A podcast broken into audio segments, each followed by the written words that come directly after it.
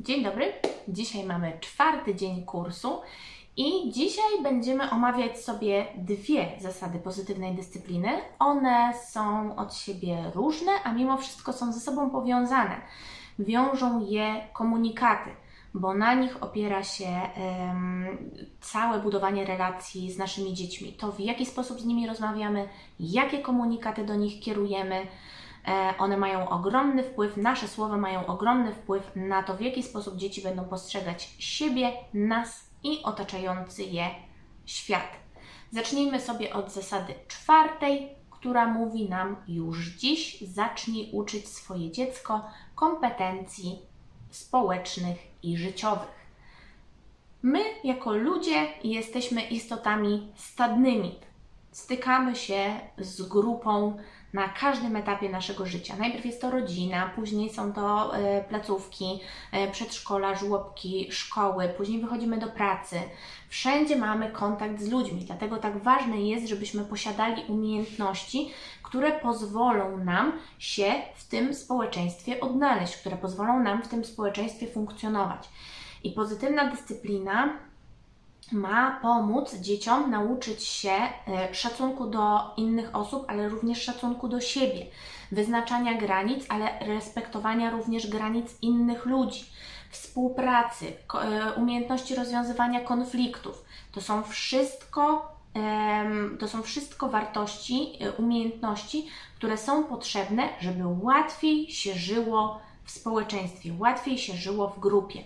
Czyli jeśli pierwszego dnia kursu wykonaliście zadanie i robiliście listę kompetencji życiowych i społecznych, które chcielibyście, żeby Wasze dzieci miały, to to jest właśnie ta zasada, która się do tego odnosi. Czyli jeśli chcecie, żeby dziecko było empatyczne, to już dzisiaj zacznijcie je tej empatii uczyć. To nie jest tak, że macie poczekać, aż ono skończy x lat, bo dopiero wtedy można je zacząć tego uczyć.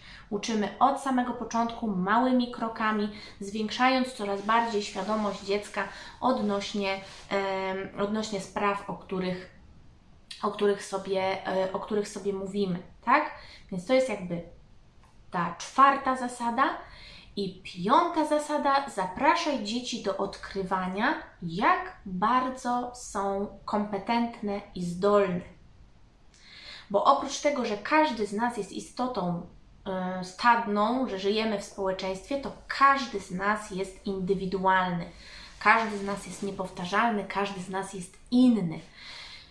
I dlatego tak bardzo ważne jest, żeby pomóc dzieciom odkryć, jakie one są, jakie mają mocne strony, co mogą od siebie dać, jaki wkład wnoszą do naszej rodziny, co mają w sobie rzeczywiście takiego, na czym mogą budować, bo przecież my nie chcemy, żeby dzieci podążały z kolei e, ślepo za e, tłumem.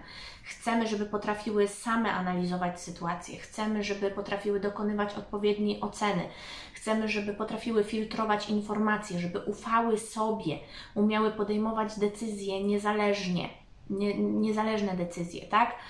Ym, bo przecież one kiedyś wyjdą w świat i będą tych umiejętności potrzebowały, żeby być naprawdę ludźmi, którzy, którzy mają w siebie wiarę, którzy y, są pewni siebie i poradzą sobie w wielu życiowych sytuacjach i w wielu życiowych wyzwaniach. Ale żeby tak się stało, to my jako rodzice musimy być pierwszą furtką, która się otworzy i która pozwoli dziecku na podejmowanie tych decyzji, która pozwoli dziecku na popełnianie błędów, która pozwoli na, która pokaże dziecku, że popełnienie błędu to nie jest koniec świata, tylko to jest okazja do tego, żeby się czegoś nauczyć i następnym razem tego błędu już nie popełnić. Więc jeśli my się zamkniemy i nie pozwolimy dzieciom na jakikolwiek ruch, nie pozwolimy na to, żeby odkryły, jakie są zdolne, nie pozwolimy na to, żeby odkryły, że są kompetentne, że coś potrafią, że mogą podejmować jakieś decyzje, to jeśli my się zamkniemy, to dzieci się tego nie nauczą. To, że one wyjdą później w świat, to już będzie za późno. One będą już miały trudności z tym, żeby pokonać tą barierę, którą, która została stworzona, ponieważ my zamknęliśmy furtkę. I nie pozwoliliśmy, nie pomogliśmy dziecku odkryć, jak bardzo jest kompetentne. Tylko nie chodzi tutaj o to, żeby żeby dziecku mówić, jakie jest zdolne, w sensie takim, że jest...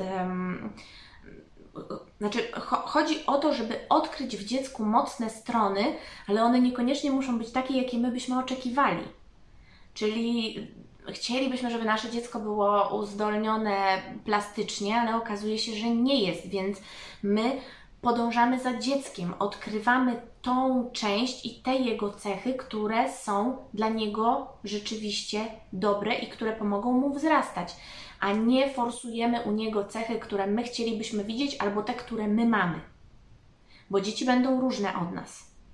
Nie możemy się spodziewać tego, że one będą dokładnie takie same, że będą miały taki sam temperament, że, że będą potrzebowały dokładnie tego samego, czego potrzebujemy my. Jeśli my lubimy towarzystwo, a zdarzy nam się, że nasze dziecko nie, że woli, że woli nie lubi dużych skupisk ludzi, nie lubi dużych grup, że jest bardziej zamknięte w sobie, to nie jest rozwiązaniem na siłę rzucać go na głęboką wodę i, i forsować nasz punkt widzenia. Idealnym rozwiązaniem jest podążyć za dzieckiem, oswajać je i pozwalać mu poznać inne możliwości, ale podążać za nim dokładnie za jego cechami takimi, jakie ma. Bo to jest odrębny człowiek, to nie jest kawałek nas, który ma się zachowywać dokładnie tak samo jak my, tylko to jest odrębna istota, która potrzebuje może zupełnie czegoś innego niż my. Ok? Więc to jest bardzo, bardzo dla nas ważne. I właśnie w pozytywnej dyscyplinie chodzi o to, żeby zrozumieć, jakie komunikaty y, wspierają dzieci, budują w nich y, i rozwijają te kompetencje życiowe i społeczne, a jakie komunikaty im podcinają skrzydła i nie pozwalają im się rozwijać, nie pozwalają wzrastać. Y, w pozytywnej dyscyplinie mówimy o komunikatach wzmacniających i zniechęcających. I teraz sobie opowiemy, pokażę Wam, jakie są różnice pomiędzy, pomiędzy tymi komunikatami. Najpierw zaczniemy od komunikatów zniechęcających. Na przykład, nie, nie możesz sobie nalać y, mleka, ten dzbanek jest za duży, możesz sobie zrobić krzywdę albo narobić bałaganu. Ehm, podnieś natychmiast zabawki albo wylądują w koszu. E, inne dzieci potrafią zbierać swoje zabawki. Jesteś jeszcze małym chłopcem? Tak? Małą dzidzią? Czy, czy dużym chłopcem? Jesteś za mały. Mamusia zrobi to za ciebie. Hmm? Już dobrze. Daj. Babcia to zrobi albo ja to zrobię. Ty się nie przejmuj. I komunikaty wzmacniające. Wiem, że potrafisz. Ten dzbanek jest takich rozmiarów, że jesteś sobie w stanie sam nalać mleka. Widzę, jak bardzo chcesz spróbować. Pokaż mi, jak to robisz. Co trzeba zrobić z zabawkami, zanim zaczniemy oglądać bajkę?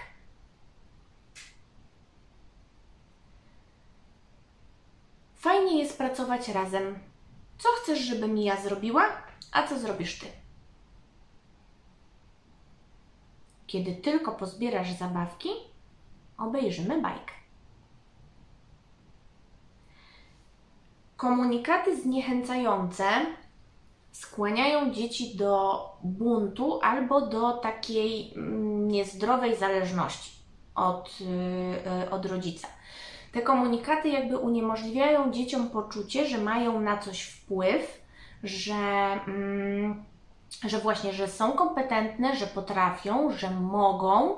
Nie dają absolutnie żadnej przestrzeni na popełnienie błędu, tak jak w przypadku tego mleka, że na pewno je rozlejesz, narobisz bałaganu. Um, takie zachowania sprawiają, że dzieci będą czuły, że one nie potrafią, nie mogą, nie są zdolne, totalne odebranie dziecku, brak, totalne odebranie dziecku wiary w siebie. Natomiast komunikaty wzmacniające, czyli pokazujące, że ja Ci ufam, że ja wierzę, że Ty potrafisz, że widzę, że bardzo chcesz spróbować, więc mi to pokaż, że będziemy współpracować razem, że sprawdzamy, czy dziecko rozumie, czyli właśnie na przykład co trzeba zrobić z zabawkami przed bajką.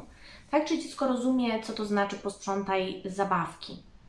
Czy ono wie, czego konkretnie od niego oczekujemy?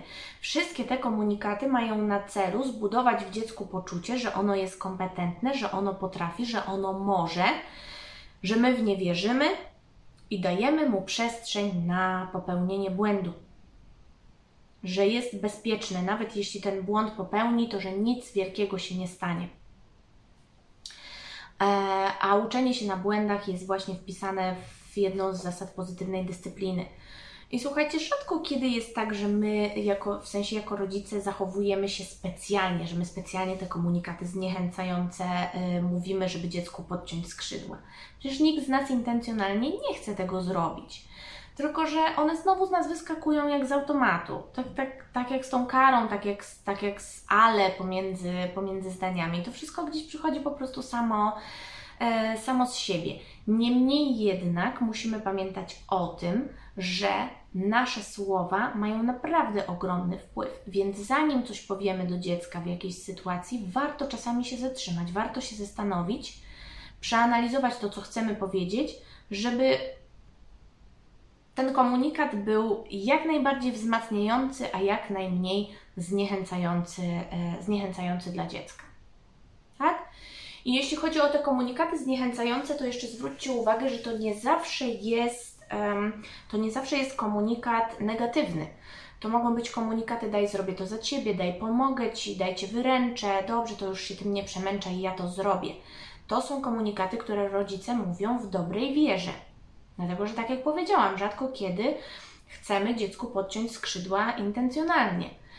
Natomiast takie właśnie wyręczanie dziecka ze wszystkim i pokazywanie mu, to, to jest takie pokazywanie mu, że ono po prostu nie potrafi, no bo skoro cały czas ktoś robi coś za mnie, no to znaczy, że ja zwyczajnie nie jestem w stanie sam tego zrobić, tak? Więc na to też trzeba uważać, że to nie zawsze muszą być komunikaty nacechowane negatywnie, tylko może to być również chęć niesienia pomocy nadmierna.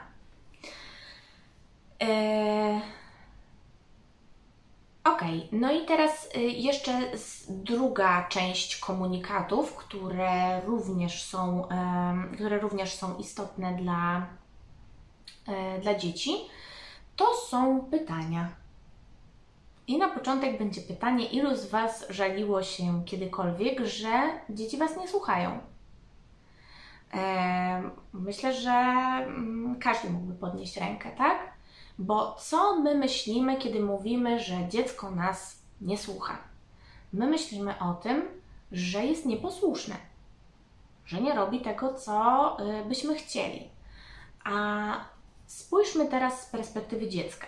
Większość z nas przez cały dzień mówi dzieciom, co one czują, co one myślą, co mają robić, na co jest teraz pora. W zasadzie przez, przez cały dzień dzieci w jakiś sposób muszą być dostosowane do harmonogramu całej rodziny, bo rodzice pracują, bo trzeba wyjść do żłobka, bo trzeba wyjść do przedszkola, bo trzeba wyjść do szkoły, bo trzeba zdążyć do pracy. Wszystko jest w jakiś tam sposób podporządkowane pod coś. Rzadko kiedy jest przestrzeń na to, żeby podporządkować się pod dziecko i pod to, co ono akurat w tym momencie mm, czuje i, i czego potrzebuje. Znowu mówienie dzieciom o tym, co mają robić, często jest naszym nawykiem.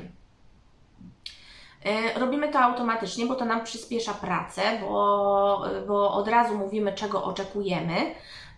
I, i, I te polecenia po prostu wypowiadamy automatycznie, tylko że gdybyśmy znowu się zastanowili, jak my byśmy się czuli, gdyby przez cały dzień ktoś nam mówił, co mamy robić, jak mamy się pomalować, jak mamy pracować w pracy, szef by nad nami stał i mówił, nie tak ta tabelka, za wąsko, musisz ją zrobić tak i tak, musisz wpisać teraz tu i tu, a teraz musisz iść się napić kawy, a teraz musisz iść do łazienki, a teraz będziesz mógł zjeść obiad.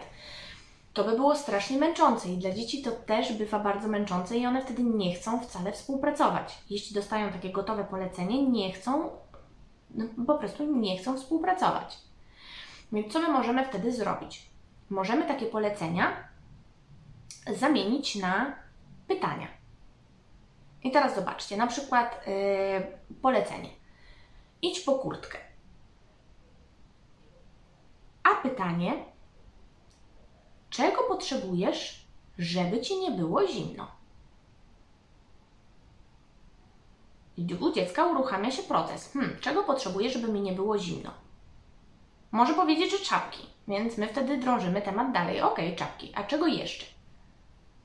Cały czas pobudzamy ten proces, żeby to dziecko wymyśliło, co dokładnie ma być, e, co dokładnie ma być zrobione.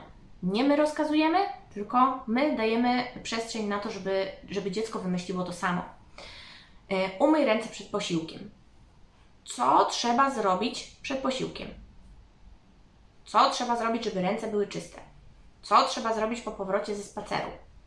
To są wszystko pytania, które pobudzają gdzieś tam myślenie u dziecka i mają na celu yy, po prostu pomóc mu yy, poczuć, że ono umie, że ono wie, że ono samo znajdzie, samo znajdzie rozwiązanie, samo znajdzie odpowiedź na, yy, na zadane pytanie.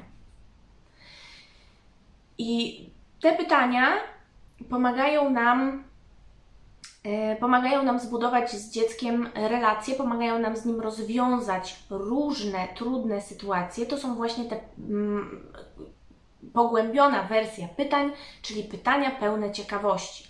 Czyli w sytuacji, kiedy wydarzyło się coś, o czym my musimy porozmawiać, my nie narzucamy dziecku od razu gotowego rozwiązania, my z nim rozmawiamy i pobudzamy je do tego, żeby ono to rozwiązanie samo znalazło. Jak się czułeś? Co się wydarzyło?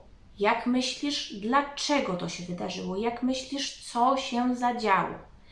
Co możesz zrobić następnym razem? Jak możesz rozwiązać ten problem następnym razem? To wszystko znowu ma na celu wyniesienie dziecka wyżej, danie mu poczucia tego, że ono jest zdolne, jest kompetentne, czyli to wszystko znowu wraca do tych komunikatów y, wzmacniających. Pytania też są komunikatami wzmacniającymi dla dzieci. Dlatego dzisiaj zachęcam Was do tego, żebyście wykonali ćwiczenie, które będziecie mieli zawarte w materiałach, i przeanalizowali swoje wypowiedzi, które kierujecie w, sto, w stronę swoich dzieci, czy one są wzmacniające, czy one są zniechęcające, czy to są przeważnie polecenia, czy może jesteście, idziecie już w stronę zadawania pytań, żeby dziecku pomóc się rozwijać i samemu szukać rozwiązań. I to dzisiaj będzie tyle, jeśli chodzi o komunikaty. Mam nadzieję, że widzimy się na grupie, a jutro ostatni dzień naszego kursu. Do zobaczenia, miłego dnia.